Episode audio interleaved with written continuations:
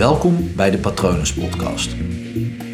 Mijn naam is Paul Vet en in deze podcast deel ik inspiratie voor een leven vol vrijheid en verbinding.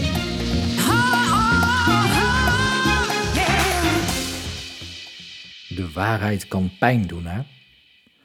Die kan heel hard aankomen. Wat dan wel altijd het geval is, is dat het wel de waarheid is. En natuurlijk kan iets wat onwaar is ook hard aankomen. Maar ik wil het vandaag hebben met je over de waarheid. En op het moment als de waarheid gesproken wordt en de waarheid doet jou pijn, dan kan je iets leren.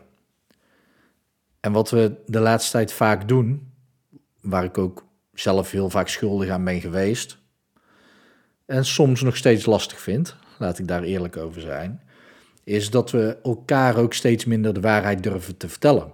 Bang om de ander te kwetsen. Nu, nou weet ik niet of dat jij mij dat vaker hebt horen vertellen al. Ik weet niet of dat je alle 170 afleveringen hebt beluisterd. Maar op het moment dat jij gekwetst wordt, dan ligt dat niet aan wat iemand tegen jou zegt. Of niet aan een actie die iemand uh, doet. Laten we geweld even buiten beschouwing. Want uh, ja, als iemand jou een klap voor je kop geeft en je hebt daar pijn van, dan is dat logisch dat het toch wel aan de ander ligt. Maar het gaat met name over woorden.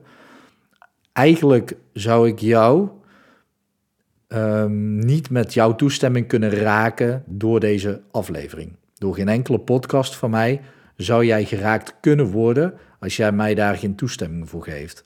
En dan gaat het niet eens over dat je mij die toestemming geeft, maar dat jij zelf toestemming geeft aan jezelf om geraakt te worden. Want het is jouw gevoel, jij creëert dat gevoel en ik kan wel een trigger zijn, maar dat is iets wat in jou getriggerd wordt. Zo is dat ook met de waarheid. Als de waarheid gesproken wordt en jij wordt geraakt, is dat iets in jou wat geraakt wordt. En dat is super interessant, want dan kan je dus iets van leren. Op het moment dat jij dus de waarheid niet onder ogen wil komen, als jij daarvoor wegkijkt, als je daarvoor vlucht, als je andere dingen doet. Ik had gisteren al over um, 20 zelfhulpboeken lezen om maar niet het probleem aan te pakken. Dat is ook een vorm van weglopen voor de waarheid. En dat is heel zonde, want de waarheid is gewoon. En de waarheid is zonder oordeel, hè? Het kan natuurlijk wel zijn dat je gekwetst wordt door een oordeel van iemand anders, maar dan is dat niet omdat diegene jou de waarheid vertelt. Je weet gewoon wanneer iemand jou de waarheid vertelt en dat je daar dan voor wegloopt of geraakt wordt.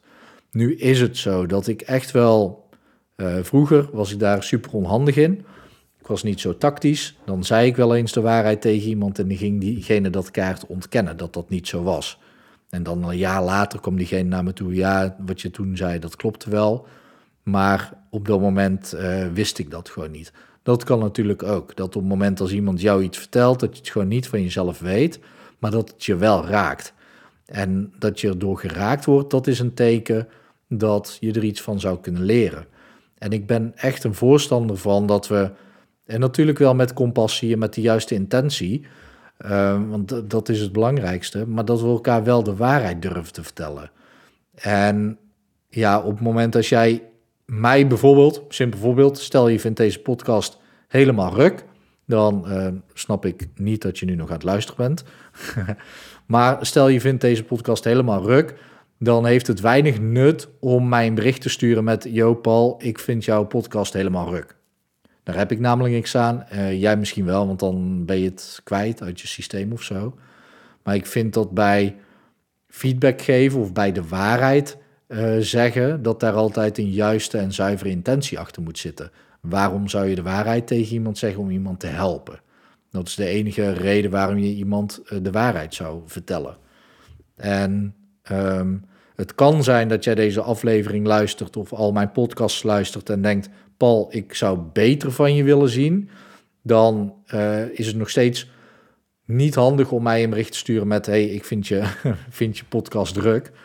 Maar dan zou je dat op een andere manier kunnen brengen. Maar wel de waarheid van: Hey, luister, uh, wat je nu doet in uh, 10 minuten, dat kan ook in één minuut. En ja, dan haak ik me misschien minder snel af. Ik noem maar iets, hè.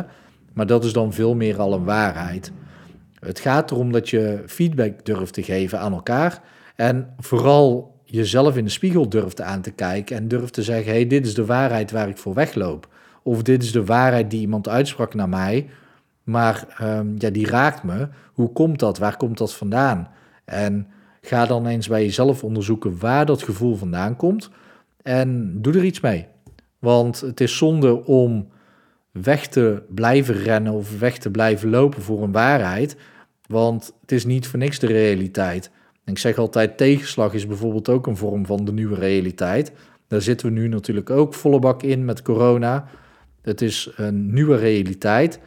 En op het moment dat je dat kan zien, van oké, het is nu zo. En ja, tijdreizen kunnen we nog steeds niet. Dus we kunnen nooit meer terug naar het oude. We zijn onderweg naar een nieuwe situatie. Of dit is misschien wel de nieuwe situatie voor de komende tien jaar. Ik noem maar iets, hè. we weten het gewoon niet. Maar daarom is het veel makkelijker om dit als waarheid te zien. Oké, dit is momenteel de nieuwe realiteit. En op het moment als je bij een van de dingen die ik net zei, van ja, je kan niet terug naar je verleden of dit duurt misschien nog wel tien jaar, als je daar iets bij voelt, dan betekent dat je nog iets te leren hebt van de waarheid die, nu, die, zich, die zich nu afspeelt in jouw leven.